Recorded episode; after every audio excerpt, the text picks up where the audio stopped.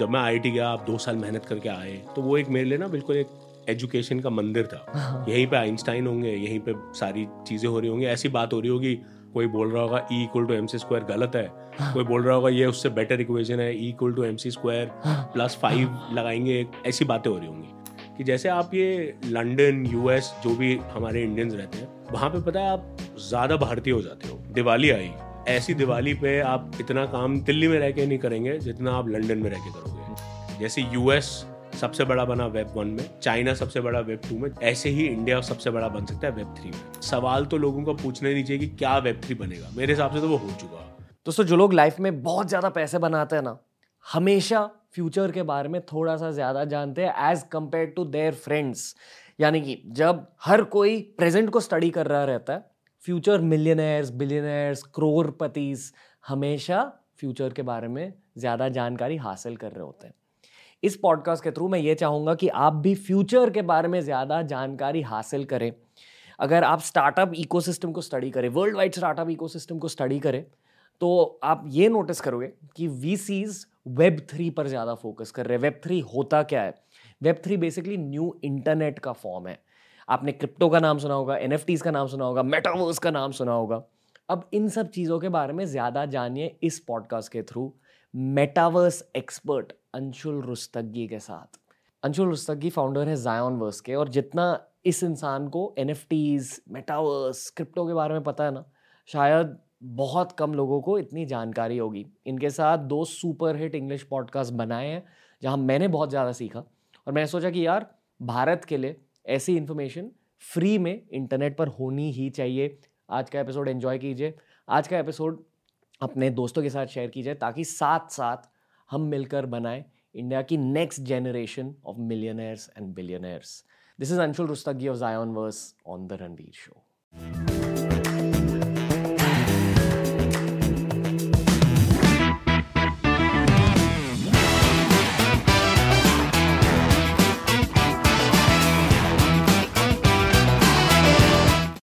आज हमारे साथ है एक आईआईटीएन जिन्होंने आईआईएम में भी पढ़ाई की और फिर यूके गए।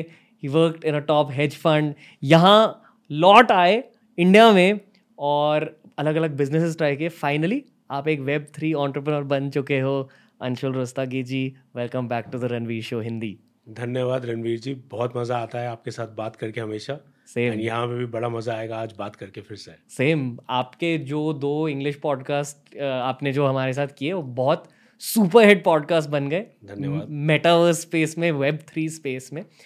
आपने जस्ट बाहर हमारी बैल्कनी में हमें एक चीज़ बताई थी बहुत इंटरेस्टिंग चीज़ है स्टार्टअप स्पेस के बारे में। जो भी यंग ऑन्टरप्रनोर्स है जो भी यंग बिज़नेस फोक्स यंग छोड़ो जो भी बिज़नेस फोक्स है ऑन्टरप्रनोर्स है of any age they all should know what you told me outside तो आपने क्या कहा मुझे? तो मैं आपको बता रहा था कि 2019 में जब कोविड का लॉकडाउन आया हाँ.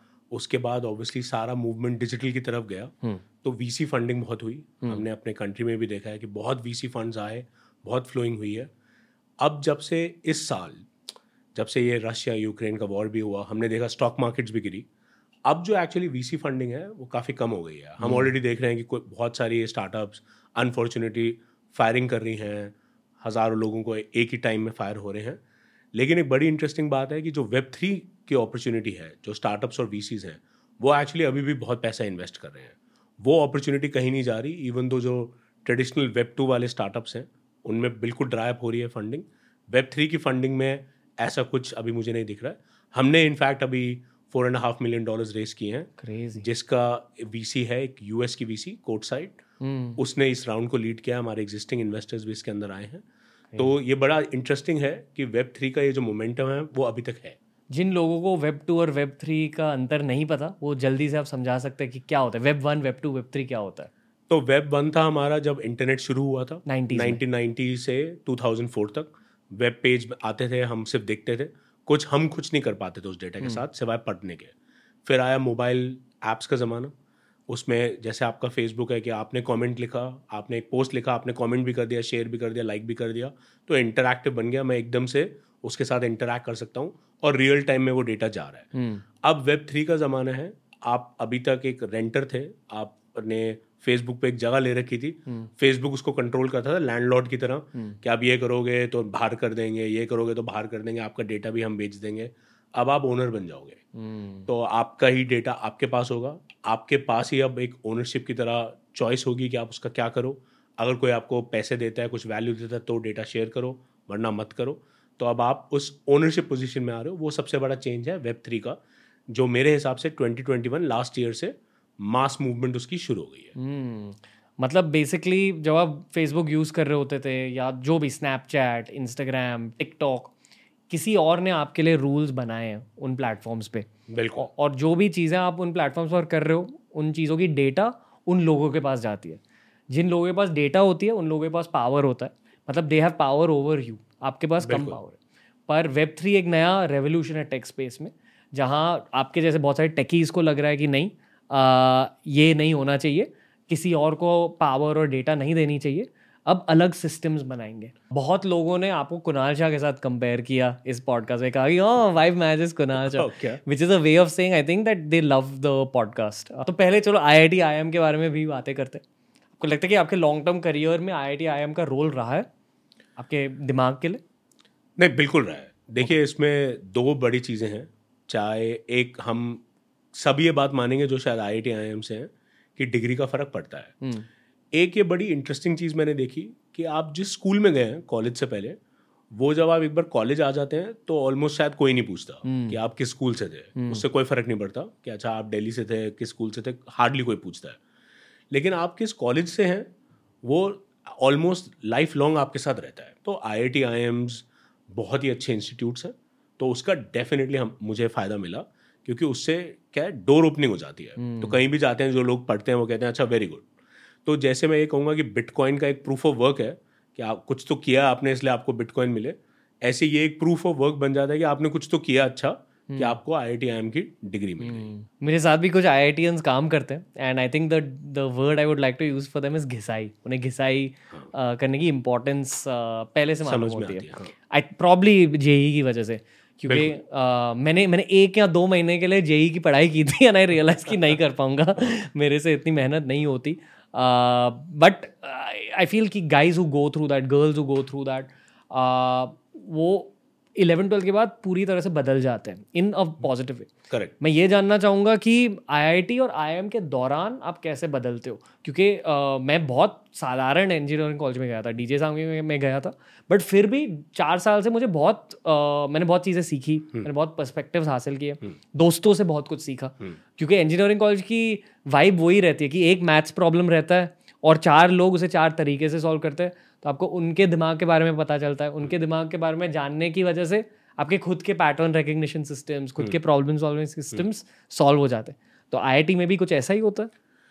तो देखिए मैं इसमें डिवाइड करूँगा कि आज जो मैं देखता हूँ और जो हम मैं जब मैं 97 में मैं आईआईटी गया उस दौरान में मेरे हिसाब से तो एनवायरनमेंट में बहुत बड़ा फ़र्क था। Okay okay. तो जब मैं आईआईटी गया आप दो साल मेहनत करके आए तो आपको हम मुझे तो ये लगा कि अरे मेरे फादर भी आईआईटी से हैं। hmm. तो वो एक मेरे लिए ना बिल्कुल एक एजुकेशन का मंदिर था। कि हम्म। जैसे मैं बाहर से जाता था मुझे लगता था यार किसी मतलब ऐसा लगता था कि बस कभी पहुँच गए।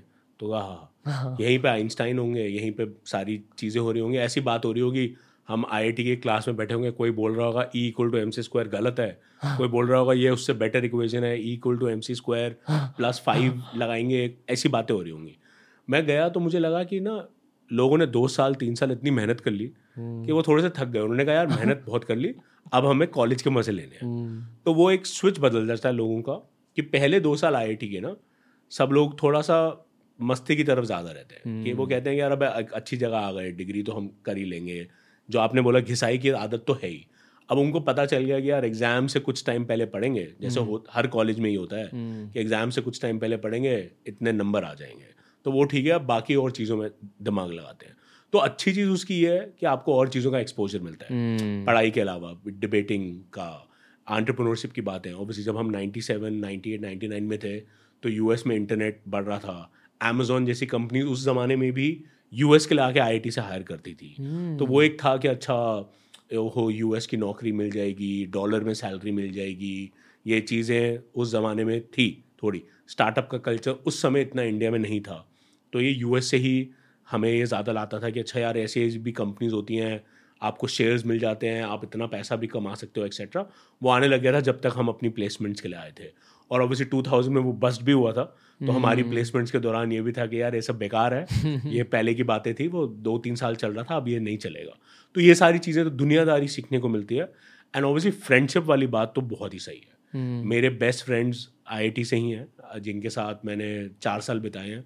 और उन चार सालों में बस ये लगता है कि हमने मतलब एज सच काम और एकेडमिक्स के हिसाब से तो कुछ नहीं किया बट बाकी बहुत सारी चीज़ें की जिससे आपको वर्ल्ड के बारे में दुनिया के बारे में दुनियादारी के बारे में चीज़ें पता चला कैसी चीज़ें थी अंशुल भाई? नहीं मज़ाक कर रहा हूँ।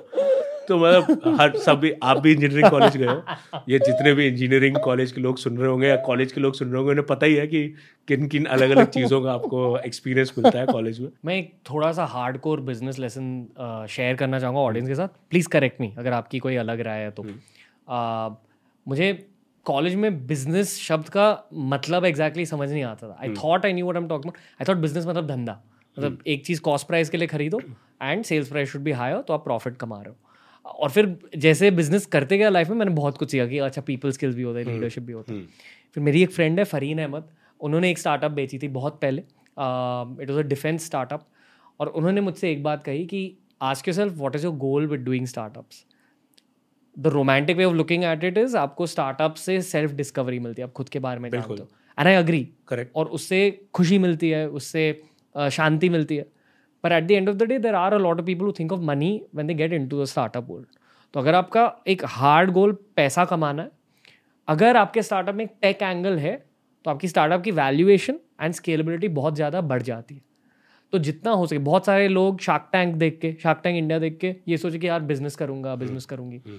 पर उन्हें ये भी समझना चाहिए कि आप क्यों कर रहे हो? हम्म। अगर आप उस फ़ील्ड के बारे में पैशनेट हो श्योर गो फॉर इट जैसे अगर आपको रेस्टोरेंट्स खोलने का आपको बनाना चिप्स बेचने अगर वो आपकी पैशन है turn it into business पर अगर आपका एंगल पैसा बनाना definitely look into the world of tech and I feel कि यहाँ ना इंजीनियर्स को और इंजीनियरिंग ग्रेड्स को जनरली एक एज मिल जाता है क्योंकि हमें थोड़ी टेक की समझ होती है.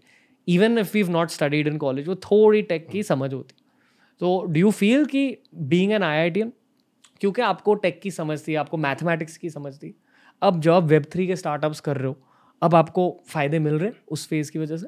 And and do agree with everything I said तो पहले तो मैं बिल्कुल अग्री करता हूँ आपकी बात से कि अगर आपका सिर्फ़ गोल प्योर पैसा है तो आपके लिए बेटर है जॉब करना। Hmm. तो स्टार्टअप करने के जो आपने एग्जैक्टली exactly बोला रीजंस अलग ही हैं। Hmm. एक यही रीज़न है कि क्या मुझे अपना सेल्फ डिस्कवरी करनी है। एक और रीज़न है कि क्या मैं इस एरिया में जिसमें बना रहा हूँ उसमें मैं पैशनेट हूँ।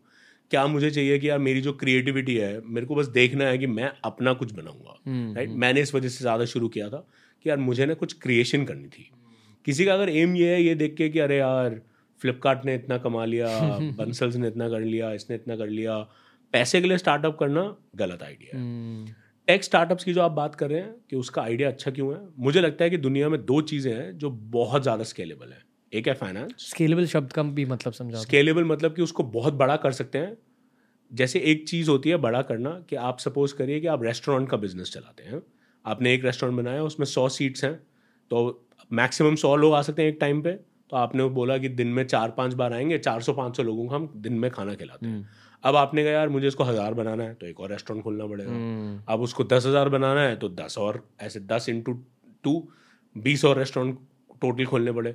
तो हर बार रेस्टोरेंट खोलते रहो जगह ढूंढो लोगों को हायर करो टेक और फाइनेंस में क्या होता है कि जैसे हमारी जो स्टार्टअप थी हम साढ़े तीन बिलियन डॉलर मैनेज करते थे सिर्फ़ पैंतीस लोगों में hmm. अगर हम उस साढ़े तीन बिलियन को दस बिलियन भी ले जाते तो पैंतीस के सिर्फ़ चालीस लोग बढ़ते hmm. तो जो उसको बढ़ा सकते हैं स्केल कर सकते हैं कितना बड़ा वो बिज़नेस बन सकता है जितने लोग आपको चाहिए जितना पैसा आपको चाहिए वो उस उतने गुना नहीं बढ़ता। hmm. अगर मुझे दस गुना अपना रेवेन्यू बढ़ाना है तो मेरी कॉस्ट दस गुना नहीं बढ़ेगी मेरे को दस गुना लोग नहीं हायर करने पड़ेंगे दस गुना इन्वेस्टमेंट नहीं करनी पड़ेगी।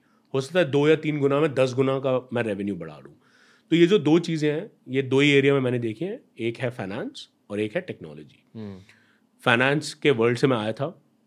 जैसे आपने बोला आईआईटी से बिल्कुल फ़ायदा है टेक्नोलॉजी का। मैं अपने आईआईटी में काफ़ी कोडिंग करता था। इनफैक्ट ये एआई वगैरह 99 98 में भी बहुत था। तो हम मैट लैब वगैरह पे ए आई सॉफ्टवेयर वगैरह लिखते थे जो बिल्कुल मैथमेटिक्स और एक कोडिंग का आपको वो एक मिल जाता है। मैं वैसे भी जनरली सबसे ज़्यादा प्यार मुझे मैथ से ही है। hmm. तो मेरा हमेशा मैथ्स स्ट्रांग रहा है सी बी एस ई में भी बड़े अच्छे मार्क्स भी आए थे थैंकफुली बट मुझे मैथ्स से जनरली बहुत प्यार है और मुझे कोडिंग आईआईटी में बहुत अच्छा लगता था। Finance hmm. के वर्ल्ड में आने के बाद मेरा कोडिंग वगैरह कम हो गया बट एक जो वो अंडरस्टैंडिंग बन जाती है जो आप कह रहे हो एक कंफर्ट बन जाता है। तो एक होता है ना कि एक तो है कि समझना है समझ तो सकते ही हैं लेकिन एक होता है कंफर्ट नेचुरल कंफर्ट होना कि अच्छा यार एक टेक्नोलॉजी का हम सिस्टम बना रहे हैं वो कैसे काम करेगा डेटा कहाँ से कहाँ आएगा कौन सा प्रोग्राम है? चाहे वो प्रोग्राम मैं ना लिखूँ लेकिन अगर आपको वो कंफर्ट है वो अंडरस्टैंडिंग है तो आप उस बिज़नेस को फिर और आराम से कंफर्टेबली ले जा सकते हो राइट हम्म।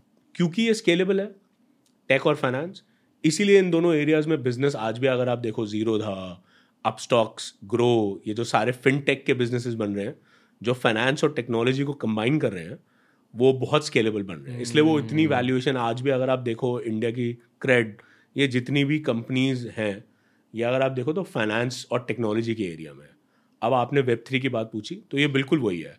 वेब थ्री में मुझे लगता है कि मेरे को तीन चीज़ें मिल रही हैं टेक्नोलॉजी फाइनेंस और gaming technology scalable finance scalable gaming से मुझे प्यार hmm. तो ये बिल्कुल एक ऐसा परफेक्ट कॉम्बिनेशन है मेरे लिए मेरे स्किल सेट्स के लिए भी क्योंकि ऐसे बहुत कम लोग मिलेंगे जिनके पास फाइनेंस का बैकग्राउंड भी है जो टेक्नोलॉजी में भी कंफर्टेबल है और जिनको गेमिंग से प्यार है hmm. तो मेरे को ये लगता है कि एक मेरा एडवांटेज ये भी है इस एरिया में बनाने का क्योंकि मुझे ये तीनों चीज़ों से प्यार भी है मुझे आती भी है hmm. और अब वो अपॉर्चुनिटी भी है जब कंज्यूमर बिजनेसेस को इस एरिया में आगे बढ़ना है. तो इसलिए ये बहुत ही बड़ी अपॉर्चुनिटी बन गई है. जो भी लोगों को इन तीनों में से तीनों से प्यार हो तो बेस्ट है बट इन तीनों में से किसी भी दो से भी प्यार हो तो वेब थ्री एरिया है जिसमें आपको स्टार्टअप्स के लिए सोचना चाहिए आ, मुझे आपके स्टार्टअप जर्नी के बारे में भी बात करनी है हम्म। पहले ये पूछना चाहूँगा कि आईआईटी के बाद आपने आई किया do feel the M B A was worth it M B A के फ़ायदे थे तो मैं इसकी भी एक इंटरेस्टिंग कहानी बताता हूँ। तो आईआईटी के बाद मेरी जॉब लगी कैपिटल वन में। कैपिटल वन एक यूएस कंपनी है। हमारे ईयर में वो सबसे ज़्यादा सैलरी देने वाली कंपनी थी। और मेरा लकीली आई एम बैंगलोर में भी हो गया था। और मैं रुका इसलिए कि मैंने कहा यार मुझे तो देश में रुकना है। hmm. भाई मेरे को अपनी फैमिली से बहुत प्यार है।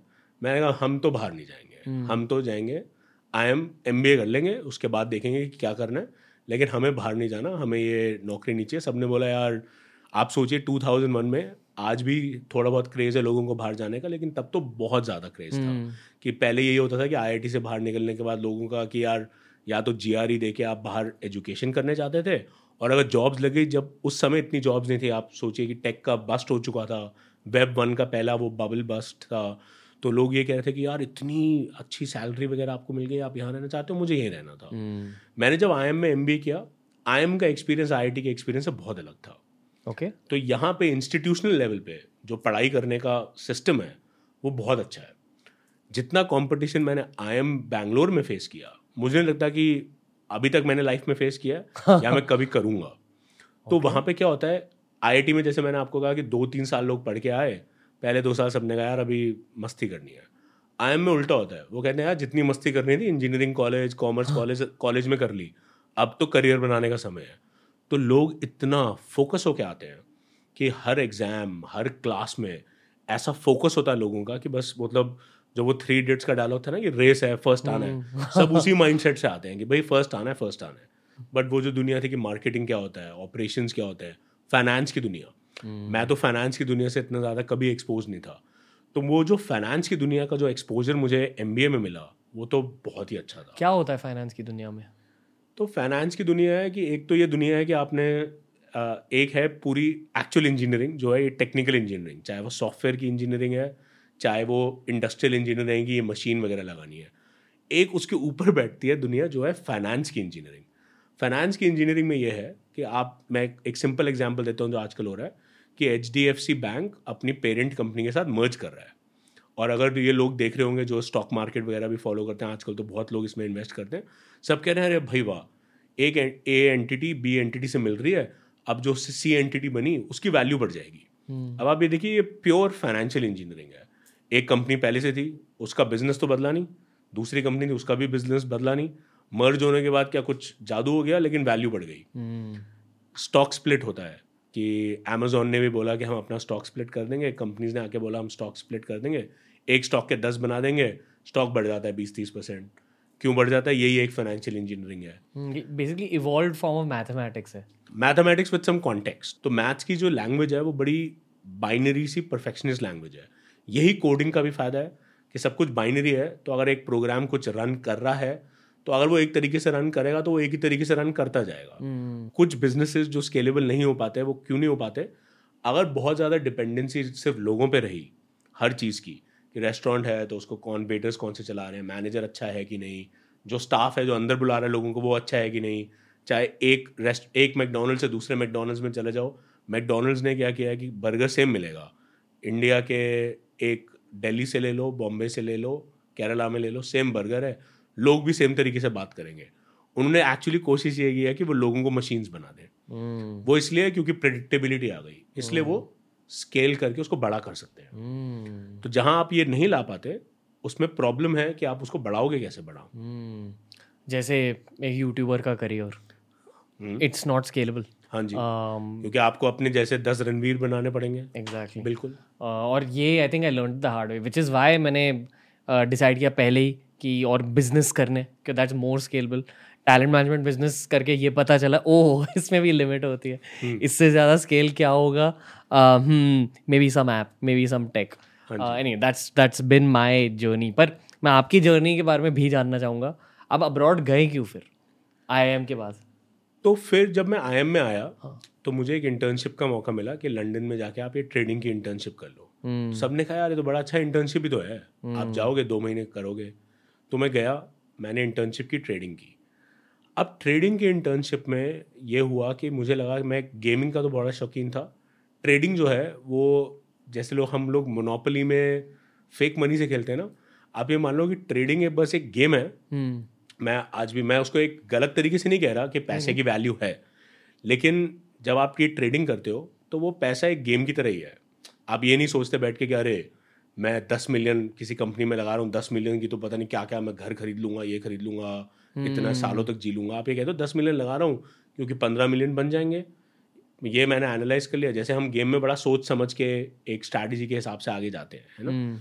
तो ये वो एक गेम था और उसमें पैसे भी थे तो मैं कहा ये तो बड़ा अच्छा है ये तो जैसे आजकल कुछ लोग ई स्पोर्ट्स से पैसा कमाते हैं आप ये मान लो कि अगर आपको ट्रेडिंग का वो शौक लग गया आपको वो मैथ्स और फाइनेंस और गेमिंग का एक अच्छा शौक लगता है तो आप ये फाइनेंस और ट्रेडिंग एक ऐसा गेम है जिससे आप बहुत पैसे भी कमा सकते हो। हम्म। तो मुझे फिर से ये लगा कि यार मेरे को तो प्यार हो गया।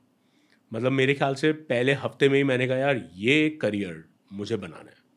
और ये जो ट्रेडिंग वगैरह की अपॉर्चुनिटीज़ थी अगेन मैं आईएम से ग्रेजुएट किया। 2001 में मैं आईटी से गया। 2001 से 2003 मैं आईएम में था। तो उस समय ये जो फाइनेंस और ट्रेडिंग्स की जॉब थी इंडिया में वो इतनी नहीं थी। अब तो बहुत फाइनेंशियल कंपनीज़ इंडिया में भी आ गई हैं। तो अगर ये वाला करियर करना था तो उसके लिए लंदन न्यूयॉर्क ही राइट प्लेस थी। तो जबकि मुझे इंडिया छोड़ने का इतना शौक नहीं था बिल्कुल भी मेरा मन नहीं था छोड़ने का मैं इसलिए आईआईटी के बाद रुक गया था। आपकी पहली सैलरी पाउंड्स में थी? पहली सैलरी पाउंड वाह। इनफैक्ट मैं तो ये कहूँगा कि पहली इंटर्नशिप मेरी की जो स्टाइपेंड था वो भी मेरा पाउंड्स में था। तो पहली बार हम गए कंपनी ने एक महीने के लिए जगह दे दी तो रेंट भी नहीं था। तो पहली जब बार जब सैलरी आई तो ऐसा लगा रे वाह! तो सबसे पहले तो जैसे मेरे ख्याल से आई होप ज़्यादातर लोग करते होंगे कि भैया माँ के लिए क्या गिफ्ट लेना है हम्म। फिर फादर के लिए क्या गिफ्ट लेना है फिर मेरी सिस्टर के लिए क्या गिफ्ट लेना है हम्म। क्योंकि मेरी सिस्टर ने अपने जो दो साल की थी वो अब कैनेडा में रहती हैं बट उन्होंने अपने दो साल जो मेहनत की थी उसकी जितनी उन्होंने सेविंग की थी जब वो जा रही थी उन्होंने मेरे एमबीए के लिए वो पैसा मुझे दे दिया था तो मैंने कहा अब मैं कमा रहा हूँ अब मेरा भी टाइम है उनके लिए हम्म। कुछ करने का। तो हमने ये सारे गिफ्ट दिए उसके बाद फिर आपके पास फिर पैसा बचा तो अब आपने कहा यार अब तो हम मस्ती कर सकते हैं। लेकिन मैं ये एक चीज़ बोलूँगा जो अभी हमने जाइन वर्ष में भी की कि जैसे आप ये लंदन यूएस जो भी हमारे इंडियंस रहते हैं वहाँ पे पता है आप ज़्यादा भारतीय हो जाते हो। दिवाली आई ऐसी दिवाली पे आप इतना काम शायद दिल्ली में रह के नहीं करेंगे जितना आप लंदन में रह के करोगे। हम्म। होली आई और काम। शायद हम यहाँ पे घर में अगर जन्माष्टमी होगी तो भाई माँ बोलते हैं कि आपको करनी है ये पूजा भी करनी है कपड़े भी पहनने हैं ये भगवान जी के वो भी लाइन है ये भी एक सब कुछ। लेकिन लंदन में आप खुद ही करने लग जाते हो। हम्म। तो थोड़े टाइम बाद आप ये रियलाइज़ करते हो कि यार ये क्यों हो रहा है? वो जो एक आप अपनापन है ना वो अपनापन आपको नहीं मिल पाता। कि दिवाली की प्रेपरेशन पहले से ही हो रही है किसके घर में करेंगे कौन भैया पटाखे जलाने हैं कैसे करेंगे सब कपड़े पहन के आएँगे। यहाँ तो ये लगता है अरे यार रिश्तेदारों से मिलने जाना होगा कौन भीड़ में फंसेगा? वहाँ तो लगता है अरे फंसेंगे भीड़ में बड़ा मज़ा आएगा। सारे गिफ्ट्स भी खरीदने हैं। वो अपनेपन की जो फीलिंग है ना वो मिसिंग है। और मैं ये बोलूँगा कि सबसे ज़्यादा जो बड़ी कॉन्वर्सेशन होती है ना एक वो मूवी आई थी स्वदेश हम्म, शाहरुख खान मैं आपको अभी स्वदेश के बारे में पूछने वाला था। तो वो मूवी थी मुझे याद है मैंने अपने फ्रेंड्स के साथ देखी थी आई थिंक 2005 या 2006 में ऐसी कभी आई थी अब वहाँ थे? मैं लंदन में था। 2002 हम्म। में मैं इंटर्नशिप करने गया था 2003 से मैं लंदन में था। उस उस मूवी की वजह से मैं यूएसए नहीं गया। हाँ। मैं बचपन में देखी थी तो हाँ। मैंने खुद से प्रॉमिस किया कि नहीं मैं जब मैं it's my time I won't go तो मैं ना उस मूवी को देखते हुए बहुत रोया। और मुझे आज तक नहीं पता कि मैं उस मूवी को देखते हुए क्यों रोया। मुझे भी बिल्कुल ऐसी फीलिंग आई कि यार मैं भी जाऊँगा देश देश जाके कुछ करेंगे। हम्म। और मैं आपको ये भी बता सकता हूँ कि जो हमारी एनआरआई कम्युनिटी है वो इसी अपनेपन की जो एक फीलिंग है ना जो एक वॉइड बन जाता है कि यार वो एक कुछ मिसिंग है। चाहे आप वहाँ पैसा कमा लोगे घर अच्छे हैं लाइफ थोड़ी सेटल है क्योंकि वो कंट्रीज़ हम हमसे बहुत पहले इंडिपेंडेंट हो चुकी हैं तो उनके एक अलग एवोल्यूशन स्टेज पे हैं वो लोग। लेकिन ये जो मिसिंग रहता है ना लिंक वो हमेशा रहता है। तो इसीलिए एन का सपोर्ट चाहे वो पॉलिटिक्स में हो चाहे एजुकेशन में हो चाहे टेम्पल्स में हो वो इंडिया में इसलिए इतना ज़्यादा है क्योंकि वो उस अप जो मिसिंग है अपनापन उसको कवर करने के लिए है। तो मेरे को भी जो रोना आया आई थिंक अगर मैं इंडिया में होता पता नहीं मैं रोता कि नहीं कह नहीं हम्म। सकता। लेकिन वो जो एक फीलिंग आई ना कि यार ये मिसिंग है और वहाँ पे हमेशा ये होता था जब भी फ्रेंड्स मिलते थे यार इंडिया जाके ना ये करेंगे वहाँ जाके ऐसे करेंगे। ये मेरे ख्याल से चीज़ें इंप्रूव कर सकते हैं, ये करेंगे। ये बड़ी इंटरेस्टिंग चीज़ हो रही है इंडिया में ना। मैं लास्ट ट्रिप में गया था, जब मिला तो ये चीज़ हो रही है, ये जाके करेंगे। नॉर्मली ना, जो लोग आपकी तरह होते हैं, जिन्होंने अलग अलग चीज़ें पढ़ी होती है, वो काफ़ी एरोगेंट होते हैं। एटलीस्ट आपके एज के लोग, ये मैंने देखा है। पर आप अब बिल्कुल एरोगेंट नहीं हो। आप हमसे भी फीडबैक लेते हो। आई रिमेंबर कि लास्ट टाइम मैंने आपके साथ बैठ के आपको काफ़ी फीडबैक दिया था and you very open to it तो ये कुछ मतलब पहले से था आप में? कि आप अब हर जगह से सीखते हो? नहीं देखिए लाइफ में जैसे आगे आगे बढ़ते हैं थोड़ी बहुत तो पर्सनालिटी में चेंज आता है। एक चीज़ मेरी हमेशा बचपन से थी कि यही मेरी घर में हमेशा से सीख मिली कि हर आदमी में कुछ अच्छाइयाँ भी होंगी कुछ बुराइयाँ भी होंगी। सीखना आपको सबसे है कि जितना आप उनसे सीख सकोगे उतना आप बेटर बन सकोगे। तो अगर बेटर बनना है तो ये कभी मत सोचो कि आप किसी से ऊपर हो या आपको किसी से कुछ ज़्यादा आता है। hmm. अगर ज़्यादा आता है तो ठीक है आप कंफर्टेबल रहोगे आपको ज़्यादा आता है। किसी को बताने की ज़रूरत नहीं। अब आप ये नहीं कह सकते कि यार जैसे मार्केट थी 2008 में वो आज वैसी है बिल्कुल नहीं है। पूरी हम्म। बदल गई। हम्म। तो आपको दोबारा से सोचना पड़ा। तो उसमें टीम का यही फ़ायदा कि जो मेरे से अलग सोचता हो उसी की वैल्यू है। जो बिल्कुल मेरे जैसा सोचता हो वो बोले कि हाँ आप ठीक कह रहे हो। उसका क्या फ़ायदा है? वो तो फिर मैं ही कर लूँगा ना ट्रेड तो जी हजूरी के लोगों से कोई वैल्यू ऐड नहीं होती। तो ये मैंने फाइनेंस से सीखा कि जो आपका आइडिया अपोज करेगा वो वैल्यू ऐड करेगा। लेकिन वो अपोजिशन इसलिए ना करे कि उसको भी डिबेट करनी है। तो डिबेट हम्म। नहीं होनी चाहिए। ये नहीं होना चाहिए कि वो बोले कि बस मुझे किसी भी एंगल से अपना आर्ग्यूमेंट जीतना है। वो बोले ये मेरा पॉइंट ऑफ़ व्यू है। आप बोलो ये मेरा पॉइंट ऑफ़ व्यू है। दोनों जब अपने पॉइंट ऑफ़ व्यू परस्पेक्टिव रखेंगे तो जो डिसीज़न निकल के आएगा वो बेटर होता है। हम्म। तो ये जो ट्रेडिंग के करियर से मैंने सीखा ना कि सबकी सुनो किसी के भी एक परस्पेक्टिव और एंगल से अगर डिसीज़न बेटर हो रहा है तो हमें डिसीज़न बेटर करना है। इससे कोई फ़र्क नहीं पड़ता कि किसकी वजह से डिसीज़न बेटर हो। hmm. तो यही मैं हमेशा से अपनी लाइफ में अप्लाई किया। मुझे ये सीख पहले से मिली थी लेकिन जो दस साल मैंने ट्रेडिंग की वो कहते हैं ना वो स्टोन की तरह लिख दी गई। इंग्रेंड hmm. हो गई मेरे अंदर कि यार ऐसे ही होना चाहिए। इसे जब आप जैसे लोग कहते हैं ना कि अभी वेब थ्री का टाइम आ चुका है आप आपके पास इतना ज़्यादा पर्सपेक्टिव है एक्सपीरियंस है तो आप उस पर्सपेक्टिव और एक्सपीरियंस और इतनी पढ़ाई करने के बाद ये कह रहे हो कि ओके अभी वेब थ्री का ज़माना आ चुका है। आई फील कि आई थिंक लास्ट ईयर जब हमने रिकॉर्ड किया था पॉडकास्ट तब एक एन एफ़ टीज मेटावर्स का बहुत बड़ा वेव चल रहा था। और अभी भी लोग उन चीज़ों के बारे में बातें करते हैं। बातें हल्के से कम हो गई हैं but the web three community is still as pumped तो हाल ही में मैं दुबई गया था uh, जहाँ आई थिंक वो एक इंटरनेशनल वेब थ्री का हब बन चुका है। Am I right in saying that हाँ बिल्कुल। बन रहा है वो एक इंटरनेशनल हब ये भी मैं जानना चाहूँगा कि दुबई में इतनी ज़्यादा ये वेब थ्री की कम्युनिटी बिल्ड क्यों हो रही है? पहले तो वो। दूसरी चीज़ आपका नज़रिया क्या है ये वेब थ्री को लेकर अभी? I just want to know the neutral opinion वो हाइप छः महीने पहले इतनी ज़्यादा क्यों थी? अब हाइप लेवल्स क्या है? uh, और क्योंकि आपकी खुद की एक मेटावर्स कंपनी है वेब थ्री बेस्ड कंपनी है आपके पास डेटा भी होगी hmm. कि यूज़र बिहेवियर कैसा चेंज हो चुका है। hmm. कहते हैं data is the new oil तो hmm. कुछ इंसाइट शेयर कीजिए कि क्या हो रहा है आपकी दुनिया में अभी? बिल्कुल। तो पहले मैं आपका दुबई वाला सवाल आंसर करता हूँ। हम्म। तो देखिए दुबई एक तो वैसे ही जोग्राफिकली बड़ा सेंट्रली लोकेटेड है तो हमेशा फाइनेंस का भी एक वो काफ़ी बड़ा सेंटर रहा है। लंदन भी हमेशा एक फाइनेंस का बड़ा सेंटर रहा है। तो लंदन में भी एक्चुअली क्रिप्टो के लिए वो काफ़ी कुछ कर रहे हैं। दुबई में ऑब्वियसली अब उन्होंने बहुत सारे टैक्स इंसेंटिव्स भी दे दिए हैं। लॉज भी ले आए हैं वो कि वो ये कह रहे हैं कि क्रिप्टो के जो वर्ल्ड का कैपिटल है हम बनेंगे। यहाँ पे मैं ये बोलना चाहूँगा कि ये मैं हमेशा बोल रहा हूँ और मैं आज भी कह रहा हूँ कि ये सबसे बड़ी अपॉर्चुनिटी आज इंडिया के पास है, अभी भी है। जैसे यूएस सबसे बड़ा बना वेब वन में चाइना सबसे बड़ा वेब टू में, जितनी भी बड़ी मोबाइल ऐप्स बनी, वो चाइना से थी।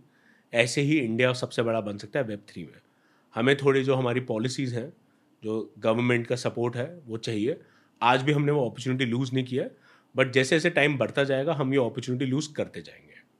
वो इसलिए कि अभी भी हमने थोड़ा टैक्सेशन बढ़ा दिया हमने ये बोल दिया कि यार हम नहीं करने देंगे क्रिप्टो करेंसी को। हमने बोल दिया कि हम जो लॉज बनाएँगे, जब बाकी दुनिया बना लेगी, तब हम बनाएँगे। तो फिर होगा क्या जो होना शुरू हो चुका है कि बड़ी कंपनीज़ बनेंगी यूएस दुबई, चाइना वगैरह में, उसके आउटसोर्सिंग से हम वही टेक्नोलॉजी डिपार्टमेंट बन के रह जाएँगे। कि ये टाइम नहीं है बैक फुट पे टिक टिक करने का, या फ्रंट फुट पे टाइम है थोड़ा खेलने का। हाँ क्या अनसर्टेनिटी है? बिल्कुल है। कोई भी टेक्नोलॉजी चेंज होता है, उसमें अनसर्टेनिटी है। क्या ये मार्केट पहले ऊपर जाएगा, फिर थोड़ा बबल बनेगा, फिर नीचे आएगा? बिल्कुल हो सकता है। वेब वन में भी ये हुआ कि पहले मार्केट गया, जैसे मैंने बोला नाइन्टी नाइन टू थाउज़ेंड में नाजडैक बहुत ऊपर गया। आई थिंक अस्सी प्लस परसेंट क्रैश कर गया था नाजडैक राइट और उसको दस साल लग गए थे वापस वो लेवल अचीव करने में। बट हुआ, कुछ कंपनीज़ बैंक हुई, बिल्कुल हुई। आज के हम ये इंडिया में वेब टू में देख रहे हैं? कि कंपनीज़ स्टार्टअप्स भी बंद हो रही हैं लोग फायर भी हो रहे हैं। कंपनीज़ बंद होती रहेंगी बट टेक्नोलॉजी का जो चेंज है ये एक नेट पॉजिटिव है। जॉब्स भी क्रिएट होंगी वेल्थ भी क्रिएट होगी कंट्री के लिए भी बहुत बड़ा बेनिफिट है एक्सपोर्ट भी होगा फ्लो भी आएगा सब होगा। तो ये एक इंडिया को बनाना चाहिए वेब थ्री में। जो लोग कहते हैं कि इंडिया सोने की चिड़िया हुई करती थी अब वो अपॉर्चुनिटी हाँ। फिर से आ चुकी है कि हाँ सोने की चिड़िया फिर से बन सकती है इंडिया पर आ, ये मैं पूछना चाहूँगा जब आप कह रहे हो कि India can become the hub of web three इसका मतलब क्या है? स्पेसिफिकली मतलब क्या हम वेब थ्री कंपनीज़ बना के सॉर्ट ऑफ़ एक्सपोर्ट करेंगे इन टेक्नोलॉजीज़ को? जैसे टिकटॉक चाइना से निकल के आई फेसबुक अमेरिका से निकल के आई वैसे ही विल द नेक्स्ट फेसबुक और TikTok come out of India बिल्कुल। मैं लेकिन पहले आपने जो बात बोली ना सोने की चिड़िया भारत के लिए मैं उस पर एक चीज़ बोलना चाहूँगा। Sure. तो मैंने इसके बारे में भी पढ़ा है। तो चौदह सौ में इन द ईयर चौदह सौ इंडिया पूरे वर्ल्ड की जीडीपी का पैंतीस परसेंट होता था hmm. जो आज यूएस है। hmm. तो आप ये जो सोने की चिड़िया की बात है ये बिल्कुल सच है। हो सकता है इसके स्टेटिस्टिक्स लोगों को अभी नहीं पता बट आज जितना यूएस पावरफुल है उतना ही इंडिया होता था। तो हम पैंतीस percent G D P share से दो परसेंट से नीचे आ चुके थे डेढ़ परसेंट। आज हम शायद दुनिया का ढाई परसेंट तीन परसेंट शेयर हैं खाली। तो हम इतना हमने अपनी जो पावर थी वो लूज़ कर दिया क्या ये एक तरीका है जिससे कि हम वर्ल्ड का एक बहुत बड़ा कॉन्ट्रीब्यूटर बन सकते हैं? बिल्कुल। हम बन ही रहे हैं हर एरिया में बट इससे एक एक्सेलरेशन मिलेगी। hmm. उसका जैसे आप बोल रहे हो कि फेसबुक और नेक्स्ट गूगल जो है आज भी अगर हम देखें सबके सी इंडियंस बन रहे हैं। क्यों? क्योंकि हमारे पास वो टेक्नोलॉजी मैथ्स के अंडरस्टैंडिंग कंफर्ट है। तो अगर हमें एक राइट right एनवायरनमेंट मिलेगा वहाँ पे वो लोग इतना सक्सेस क्यों देख रहे हैं? कि उन्हें एक एनवायरनमेंट राइट मिल गया तो वो शाइन कर सके एकदम से। अगर वही राइट एनवायरनमेंट हम और भी बना देंगे इंडिया में एनवायरनमेंट बिल्कुल राइट हो रहा है। जैसे मैंने कहा कि जब हम कॉलेज गए थे, आज में बहुत बड़ा चेंज है पॉजिटिव साइड पे तो वो एनवायरनमेंट राइट हो रहा है, लेकिन उसको अगर हम और बेटर कर देंगे तो बिल्कुल नेक्स्ट फेसबुक गूगल यहीं से बनेंगे। अब अगर हम पॉलीगॉन को ले लें, जो एक बहुत इंपॉर्टेंट ब्लॉकचेन है, वो ऑलरेडी इंडिया से है, लेकिन बहुत सारी वेब थ्री कंपनीज़ अब जहाँ बाहर जा रही हैं, ये कि लॉ की क्लैरिटी नहीं मिल रही। फिर होगा क्या कि वही इंडिया में टैलेंट बैठेगा आउटसोर्सिंग होगी जैसे कि बाहर की गेमिंग कंपनीज़ हैं उनमें जो गेम डेवलपमेंट है वो इंडिया में होती है बहुत सारी राइट लेकिन उसका फ़ायदा कुछ नहीं मिलता। जब भी मैं किसी से कहता था कि I am Indian I am from India लोग पॉलीगॉन का नाम लेते थे। मतलब इतना ज़्यादा रिस्पेक्ट है पॉलीगॉन के लिए दुबई में। इंटरनेशनली रिस्पेक्टेड कंपनी है। हम्म। और इंडिया में बहुत कम लोग पॉलीगॉन के बारे में बातें कर रहे हैं। और uh, मेरे एक फ्रेंड है नैस डेली वो भी एक कंटेंट क्रिएटर है। उनकी समिट थी जिसकी वजह से हम दुबई गए। उन्होंने कहा कि मुझे समझ नहीं आता कि पॉलीगॉन की हाइप इंडिया इंडिया में इतनी कम क्यों है which is so sad very sad तो मैं ये कहूँगा कि यूट्यूब का जो गेमिंग के हेड है हाँ। वो अब पॉलीगॉन का गेमिंग हेड कर रहे हैं hmm. तो मतलब आप ये सोचिए कि यूट्यूब में वैसे बहुत बड़ा उसके अंदर gaming they are the largest game streaming वगैरह में यूट्यूब सबसे बड़ा है उसके जो हेड हैं वो पॉलीगॉन को ज्वाइन कर रहे हैं तो ऑब्वियसली जो पूरे वर्ल्ड के लोग हैं ये भी एक अपने करियर की बैट ले रहे हैं कि पॉलीगॉन ही आगे बड़ा फ्यूचर बनेगा। और बहुत अच्छा ब्लॉकचेन है। हम भी जाइन वर्स में हमारी भी जो एन हैं वो पॉलीगॉन पे ही है। आपका बिज़नेस मॉडल समझा दीजिए आप क्या कर रहे हो? मतलब इस स्पेस में। I think I think people know you by this point but let's have a 2022 update also क्या सोच रहे हो? कंसिडरिंग ऑल दीज थिंग्स क्योंकि आई थिंक जब हमने लास्ट टाइम बात करी थी वो uh, इस साल के बजट से पहले था। तो I don't know if that has change things for you definitely change आए हैं। तो जो हम बना रहे हैं पहले हमारा जो आइडिया है वो ये है कि हम ऑब्वियसली सारे लोग अब मोबाइल फ़ोन्स इंटरनेट पे बहुत टाइम स्पेंड करते हैं। ठीक है पहले था कि अरे यार आप लोग सिर्फ़ एंटरटेनमेंट कर रहे हो व्हाट्सएप पे चैट कर रहे हो दूसरे के साथ कनेक्शंस कर रहे हो वो वैल्यूबल चीज़ थी। लेकिन अब चाहे एजुकेशन हो यूट्यूब वीडियोज़ के थ्रू हो डिजिटल स्कूल्स हों आपकी अपनी जॉब्स हों वो सब कुछ डिजिटली हो रहा है। तो जैसे मैं अपनी अगर लाइफ के बारे में बात करूँ तो ऑन अ डेली बेसिस क्योंकि मैं तो टेक के बिज़नेस में ही हूँ हम्म। तो थर्टीन टू फोर्टीन आवर्स तो मैं डिजिटल दुनिया में ही रहता हूँ। तो हम ये कह रहे हैं कि एक तो है रियल वर्ल्ड एक हम बहुत टाइम स्पेंड कर रहे हैं डिजिटल वर्ल्ड में।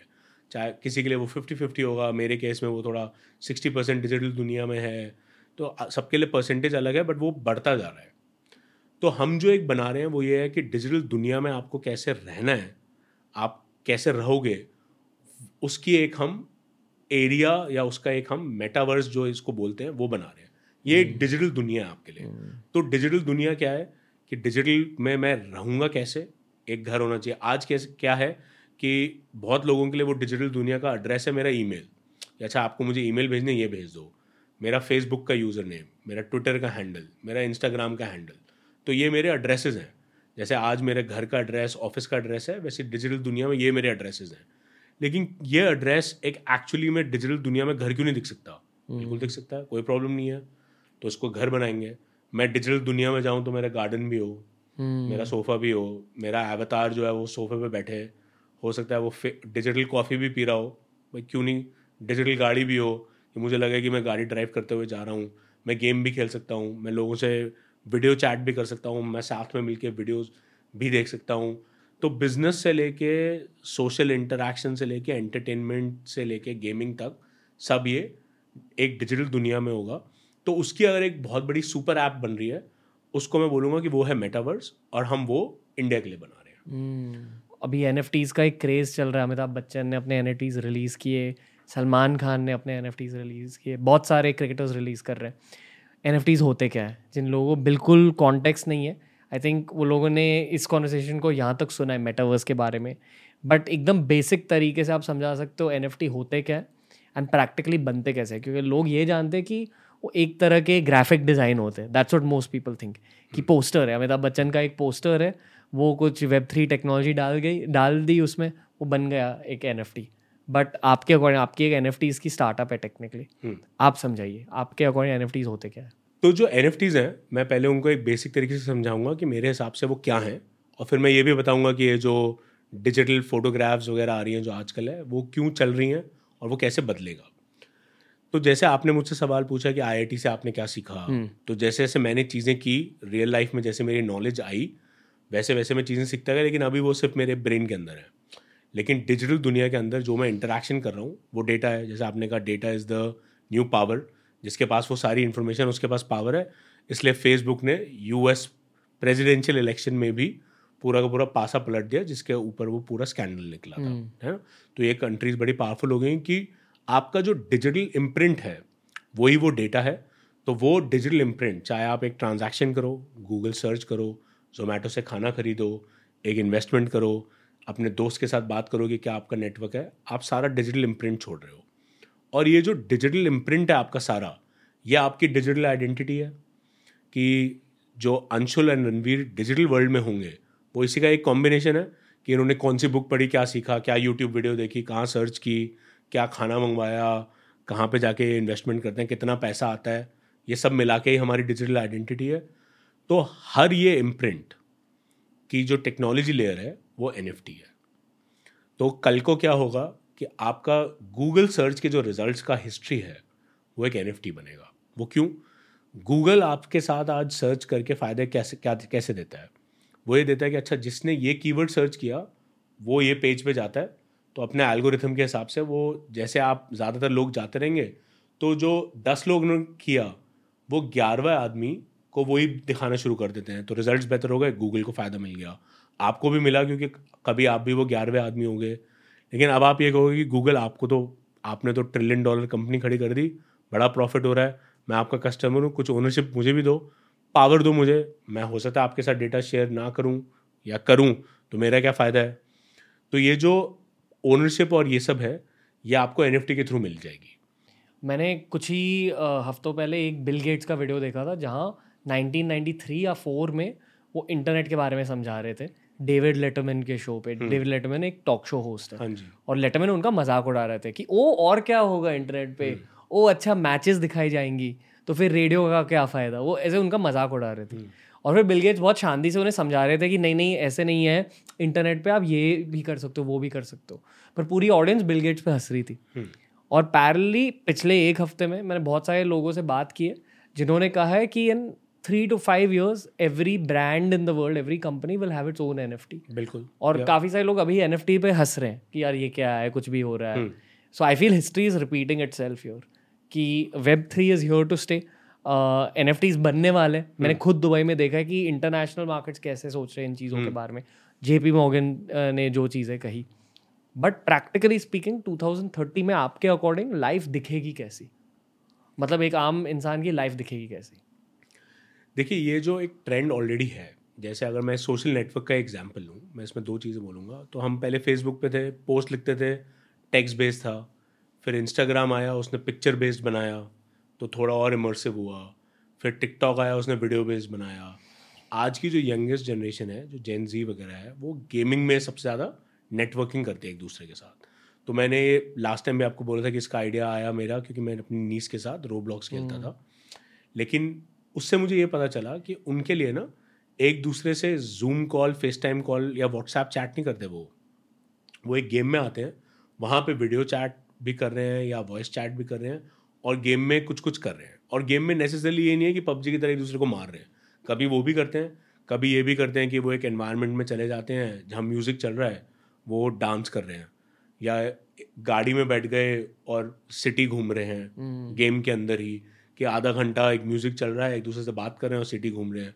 हम ये रियल लाइफ में भी करते हैं। हम्म। तो जो हमें ये रियल लाइफ में नॉर्मल लगता था वो उनको उस दुनिया में नॉर्मल लगता है। तो ये जो हमारी नई जनरेशन आ रही है वो ये कह रही है कि रिलेशनशिप तो बनी रहे चाहे वो डिजिटल हो। अगर हम बारह घंटे दिन के स्पेंड करेंगे डिजिटली तो वहीं बनेंगे ना फिर रिलेशनशिप डेटिंग के लिए भी तो लोग एक दूसरे से मिल ही रहे हैं ऑनलाइन शादियाँ भी तो हो ही रही हैं। शादी डॉट कॉम अनुपम मित्तल जी अभी शार्क टैंक में भी आए। बहुत बड़ा बिज़नेस है। तो हम कर ही रहे हैं ना ये सब डिजिटली तो ये भी एक नेचुरल प्रोग्रेशन है कि जैसे मैंने आपको कहा कि आपका ईमेल आईडी खाली एक एक टेक्स्ट की जगह आपका एक घर दिखना चाहिए ना कि अगर मैं ईमेल भेजूँ तो क्या एक एवतार डाकिया मैंने एक बटन प्रेस किया कि वो दिखा नहीं सकता कि हमने आपको ये दी। क्या न्यूज़पेपर चाहे मैं उसको पढ़ूँ लेकिन क्या वो इफ़ेक्ट नहीं आ सकता कि उसने एक्चुअली मुझे एक न्यूज़पेपर दिया मैंने खोला मैं उसको वैसे ही पढ़ रहा हूँ। हम्म। ज़्यादा रियल लगेगा। पूरी दुनिया को डिस्क्राइब करने के बाद आप कह रहे हो कि इंडिया शायद इस इन सब चीज़ों का हब बन सकती है। बिल्कुल हंड्रेड परसेंट बन सकते हैं। जैसे मैंने कहा कि डेवलपर भी हमारे पास कंज्यूमर भी सबसे बड़े हमारे पास और जो इसके लिए इनिशियली पैसा चाहिए इन्वेस्टमेंट चाहिए वो भी है हमारे पास। तो वेब थ्री में घुसने का सबसे ईजी और फ़र्स्ट स्टेप क्या होता है?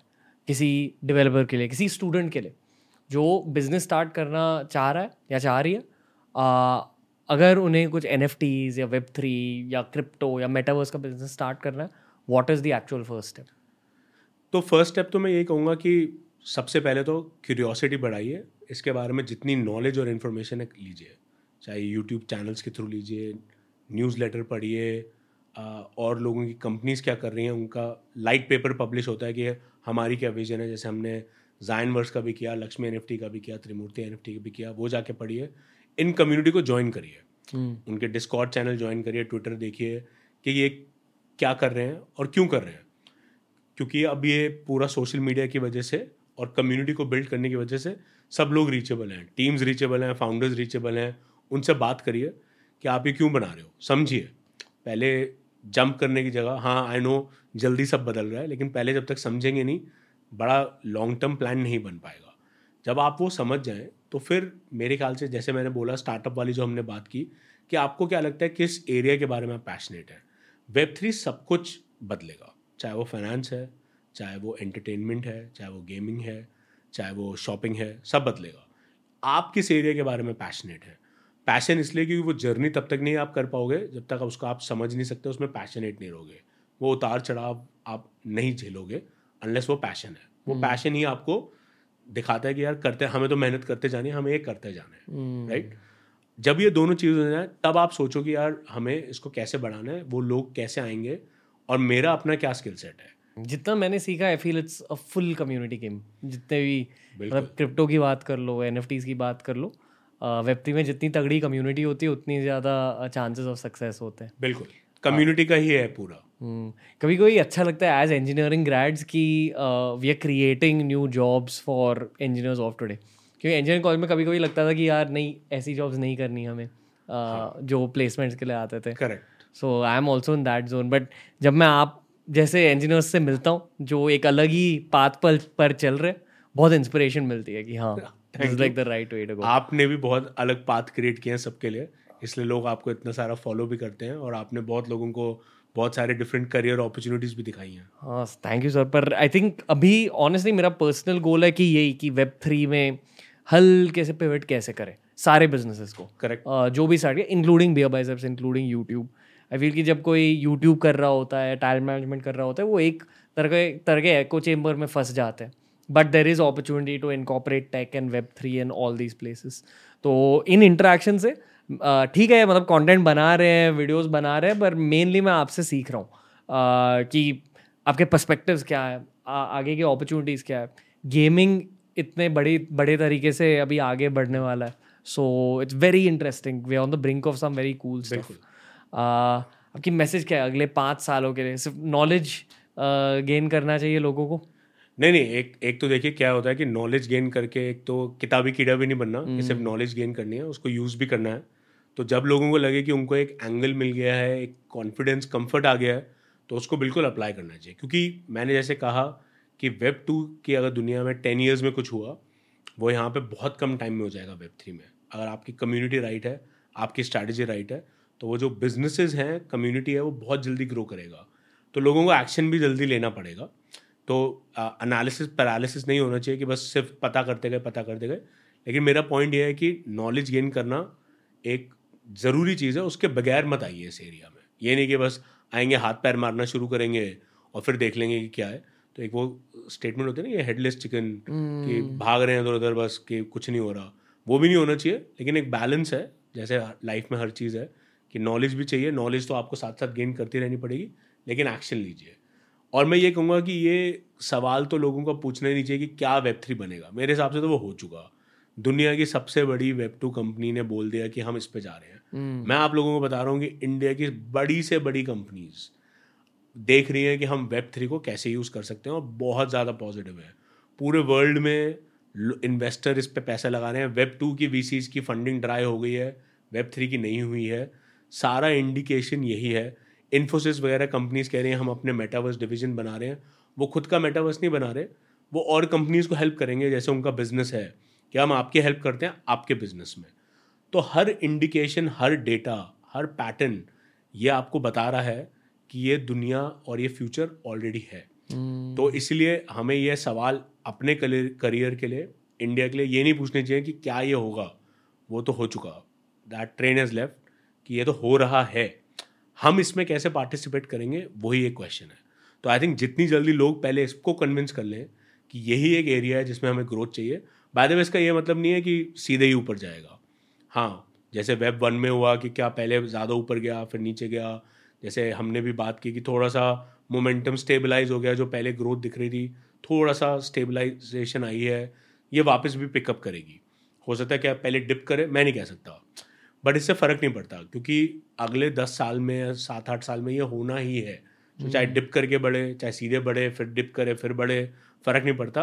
सात आठ साल का आप लॉन्ग टर्म व्यू लेके चलेंगे या आज से सौ हज़ार गुना बड़ा बनेगा ही hmm. सारे डिजिटल ट्रांजैक्शन सारे डिजिटल इंटरक्शन सारा डिजिटल इम्प्रिंट सारा डिजिटल डेटा वेब थ्री के ऊपर आएगा ही hmm. अगर ये आएगा तो आपका चाहे करियर हो चाहे आप एज अ बिज़नेस हो चाहे रेस्टोरेंट भी हो आप आज इंस्टाग्राम यूज़ करते हो बहुत ज़्यादा करते ही होगे चाहे आप रेस्टोरेंट हो फ़ूड ब्लॉगर हो चाहे आप यूट्यूब यूज़ करते हो जैसे आप कह रहे हो आप बिल्कुल ठीक कर रहे हो कि वेब थ्री में हमें कैसे सोचना है क्या स्ट्रैटेजी होनी चाहिए।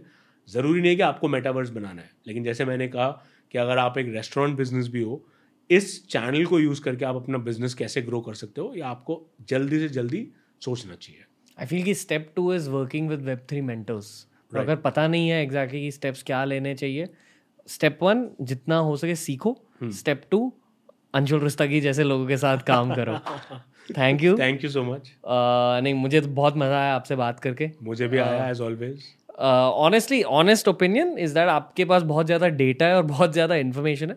तो sometimes it I have to listen to this podcast two three times to really re observe everything क्योंकि पहली बार जब सुन रहा होता हूँ it's like a truck hitting you very positive welcome I welcome that in my life तो thank you for the first hit of the truck और मैं इसी कॉन्वर्सेशन को और दो तीन बार सुनूँगा। और मैं लिसनर्स को भी यही कहूँगा कि अगर सारी चीज़ों को ऑब्जॉर्व करना है तो दो तीन बार ऐसे कॉन्वर्सेशन को सुनिए क्योंकि ऐसे कॉन्वर्सेशन का इम्पैक्ट डायरेक्टली आपके करियर पर होता है। बिल्कुल। एंड आई थिंक मैं हमेशा की तरह ये बोलूँगा ये वेब थ्री फ्यूचर है ही। तो जितनी जल्दी लोग अपना उस तरह डायरेक्शन में मूव करें उतना better and thank you so much as always thank you thank you thank you lovely दोस्तों, ये था आज का एपिसोड अगर आपको अंशुल भाई और जायन वर्स के बारे में ज़्यादा जानकारी लेनी है तो प्लीज़ नीचे के लिंक्स चेकआउट कीजिए। उनके नए प्रोडक्ट्स अभी लॉन्च हो रहे हैं। पर मैं ये भी चाहूँगा कि आप हमें ये बताएँ कि आपको मेटावर्स एन के बारे में और ज़्यादा क्या जानना है। कुछ ऐसे सवाल थे जो मैंने उन्हें नहीं पूछे।